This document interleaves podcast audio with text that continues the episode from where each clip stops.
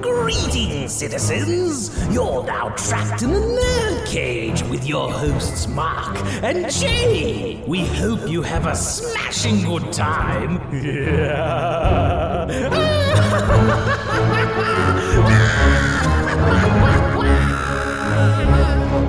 Hello and welcome. That's right, you're trapped in Nerd Cage Live. This ain't just a reaction show, but a debate show and a live discussion on everything that makes people like you and I tick. So thank you for joining us tonight. Please hit that like button and subscribe. I'm your co-host Jay St. G coming to you live from Syracuse, New York, and always with me, my man, the fiend from Louisville, Marq Withers. What's shaking, boss?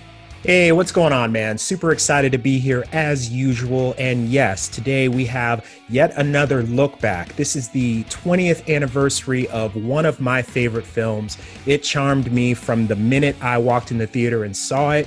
Jay, I know that you saw this recently for the first time. I did. And that movie is Cameron Crowe's Almost Famous. Now, like Yeah. I said before, I, I virtually love almost everything about this film, but you as a first time viewer of this movie, I kind of wanted to get your take on it and see what you thought. Well, I'm gonna take you back real quick. Um, I, I, I, I'm kicking myself in the head that I never bothered getting around to this movie till just now. Uh, I always knew about it. You know how I knew first found out about it? It's just funny. Uh, this movie came out uh, just after the American release of Godzilla 2000. So wow. when Godzilla when Godzilla 2000 came to theaters back in August of 2000, one of the trailers they played was Almost Famous.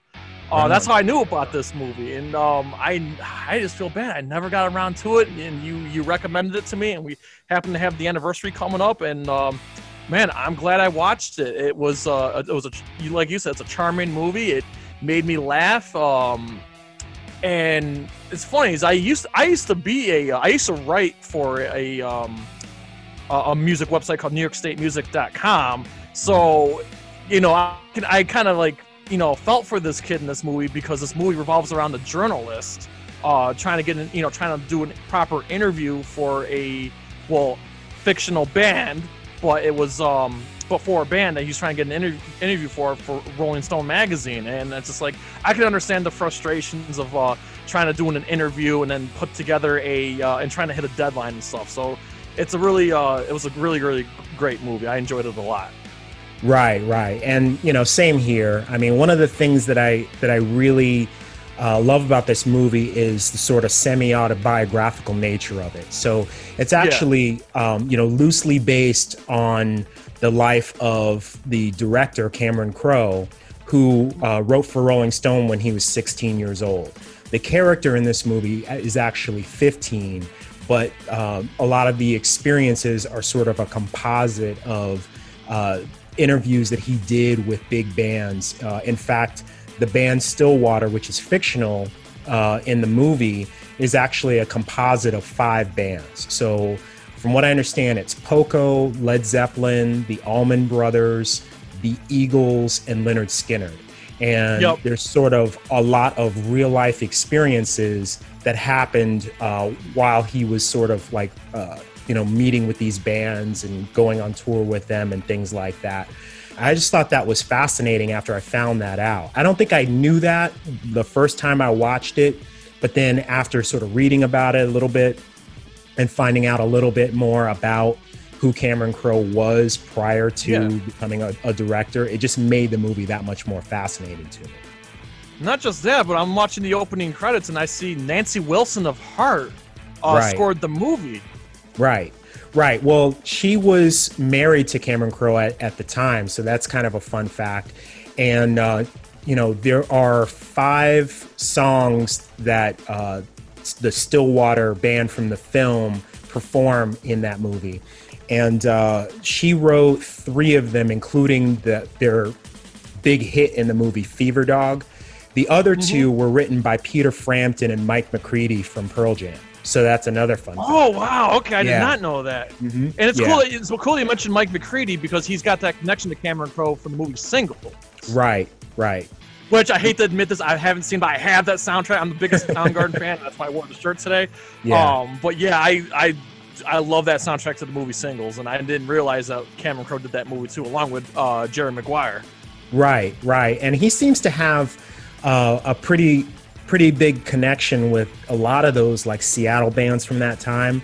Uh, Another fun fact about that movie is that Jerry Cantrell from Alice in Chains was supposed to play one of the members of Stillwater, but he had to back out because there was a scheduling conflict. He was recording an album at the time and he couldn't get out of it. And so they wound up casting um, Mark, uh, what's his name? Uh, Mark Kozelek, I think his name is, but he's he he's in a band called the Red House Painters, and they cast him in that role uh, instead. But yeah, originally it was supposed to be Jerry Cantrell, which I thought was super fascinating. Yeah, and it makes sense because if you look at the timeline, I'm, I'm a big Alice in Chains fans too, and uh, Jerry um, did put out two solo albums right after uh, Layne Staley pa- um, passed away, so Right. it all makes sense. Yeah, yeah. You know, um, one of the other cool things about that uh, about that movie is just the you know how you and I you know often will talk about you know movies that have stars in the big stars in them before they were stars. So Yes. if you look back at this movie, you'll see you Mhm. know it's got um, oh man Jimmy Fallon. uh, You know it's got yeah like you said Kate Hudson. You know this was her Anna breakout Paquin. role. Jason Lee was in it. I mean, you Yep. know, just about every Rainn Wilson from The Office was in it. Eric Stonestreet Yeah. from from Modern Family. I mean, you you know, it's it's always like fun to go back and do one of these like look backs Yeah. and do watch and see all these people before they became big and see their you know their budding talent just in, you know in the very beginning of their career. And it's funny because uh, Anna Paquin a couple months prior did X Men, and Right. she had a very very small role in this in this film, and I was just like, oh wow! So she at the at the same time she was doing this movie and X Men. I thought that was a pretty cool to see her in there. Right, right, and you know, uh, also, um, oh man, why am I why am I spacing on people's uh, names? Fairuza Balk from the from the Craft is also in this movie, and Oh you know, Talk about a blast from the past. right, exactly. You know, um, this would have been, you know, maybe a year or two after the Waterboy came out, so Yeah, yeah, I, this is the last movie that I think I remember seeing her in. Actually, I don't know if she'd done anything uh, big after this movie, but um, you know, the speaking of which, the band aids in this movie, you know, the Mhm. Anna Paquin, Fairuza Balk, Kate Hudson, they're actually based on a real group of like veteran groupies called the Flying Garter Girls. So Oh, every Wow. every character in that movie is actually based on a real person. And Penny Lane, who uh, is Kate Yes, Hudson's Kate character, Hudson, yep. is actually based on a real life person named Pennie Ann Trumble, who's like now this very um, well-to-do socialite, but at the time she was. Uh, she was she was like a very like uh, well-known groupie who like traveled with a lot of these bands. and then the oh yeah, the older sister there, Zooey Deschanel. Um, she's become That's like right. right. now. I That's mean, she- right. I almost forgot she, about uh, yeah, her role was really brief, but I would say everybody knows her in like in the New Girl and uh, uh, Hitchhiker's Guide to the Galaxy. If I'm not mistaken, she was in that one too. Um, but yeah, it was cool seeing her in there. All right, Marq. So let's talk about the mother for a second. Okay. Um, I'm not gonna lie to you. At first, I like hated her in the very beginning of the movie, where when the you know the older sister moved out. I'm like, oh my Right. gosh, so we're gonna have one of those mothers. You know, the enemy of rock and roll. The you know, hey, this is gonna corrupt you and blah blah blah blah. Right. But as the movie went on, I thought she was pretty funny. And and the thing is about the mother in this movie, at least she actually allowed her son to go on tour with this band under the age of 18. So Right. I get it. She was being overprotective. I get it. She was calling them at every hotel, and I get that. Um, but you know, at the end of the day, I was like, okay, she's she's just looking out for her son, and you know, she's not as mean and evil she came off, you know, early on in the movie. You know, I thought, and I thought it was pretty funny every time like she was calling and like. You know, like the band, one like one of the the girls answered the phone and said, "Hey, is, are you the one with the weed or something like that?" It's just like, oh my god, I was laughing. That's where the comedy comes in. The comedy in this movie comes in is when the mother's checking on her son, and that really gave a really really awesome element to this movie.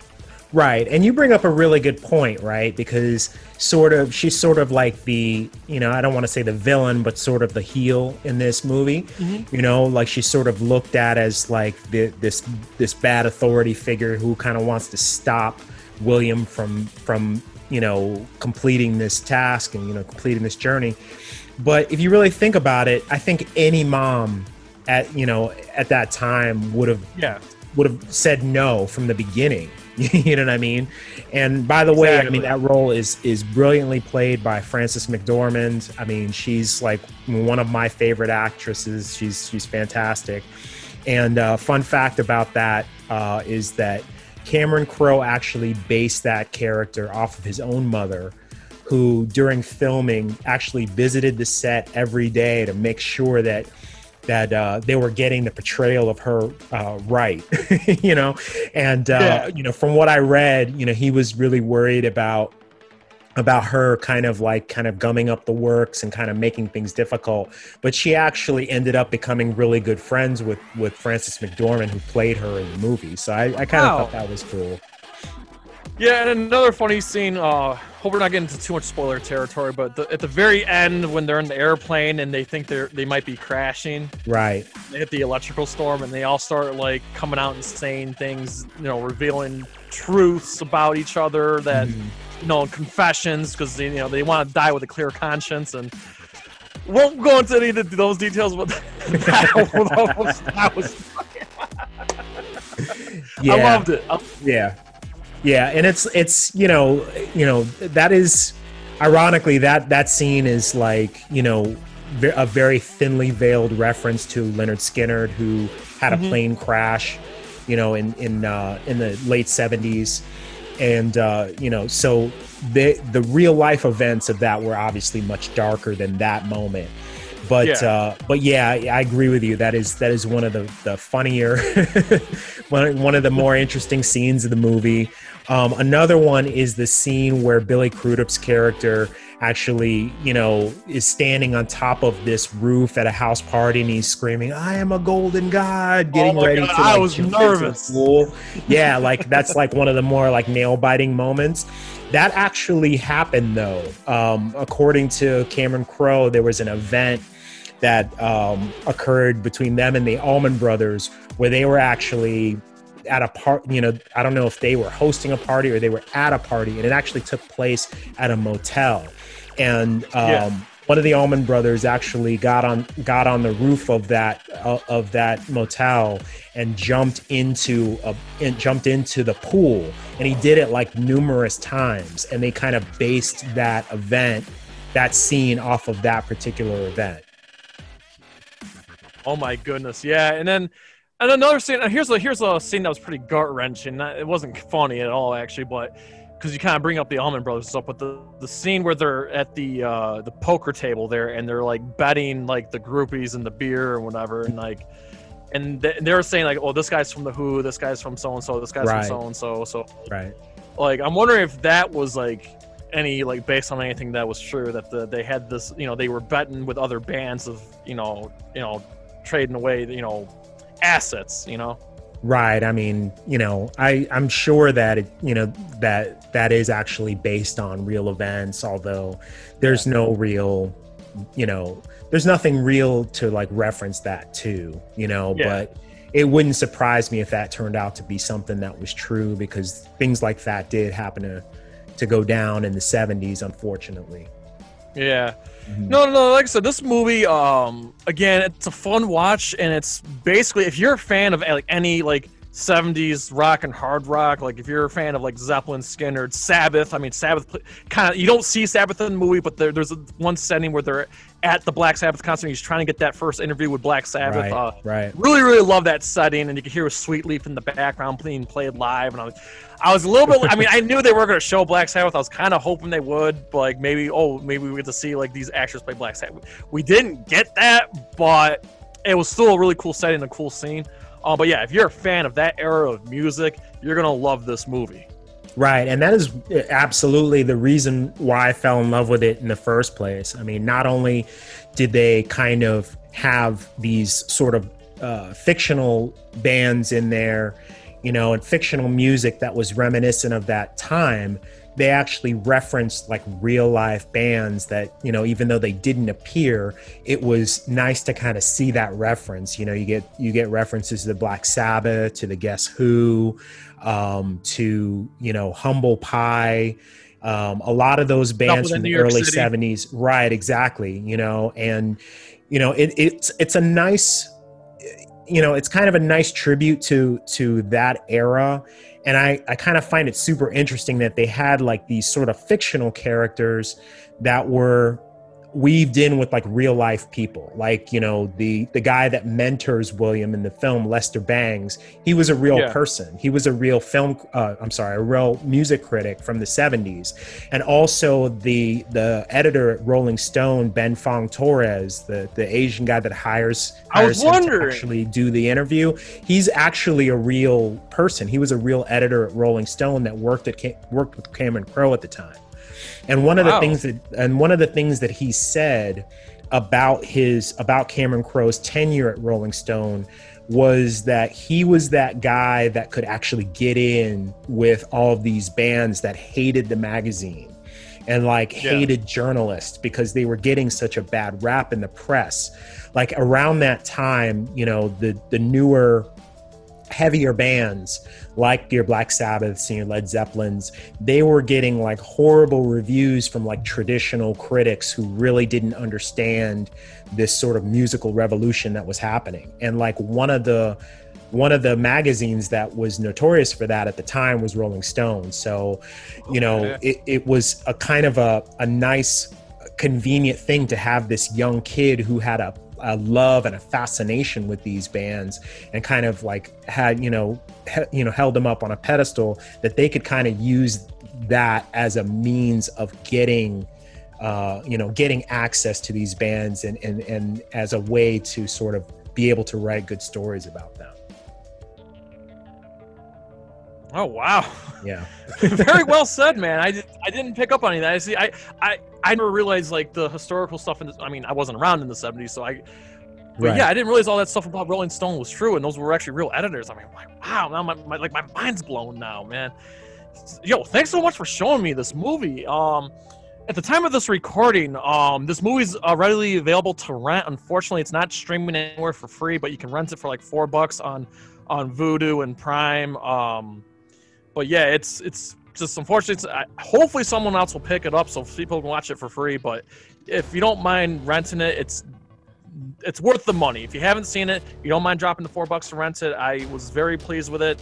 Uh, it was it was a you know it's a good solid two hour flick. Um, that doesn't feel like two hours. It's a it's a fun ride. It really is because it you know it takes you on a journey. You know with this band you know in the 70s on this tour and you feel like you're part of it. So I it's a highly recommended uh, recommendation from your boy Jay.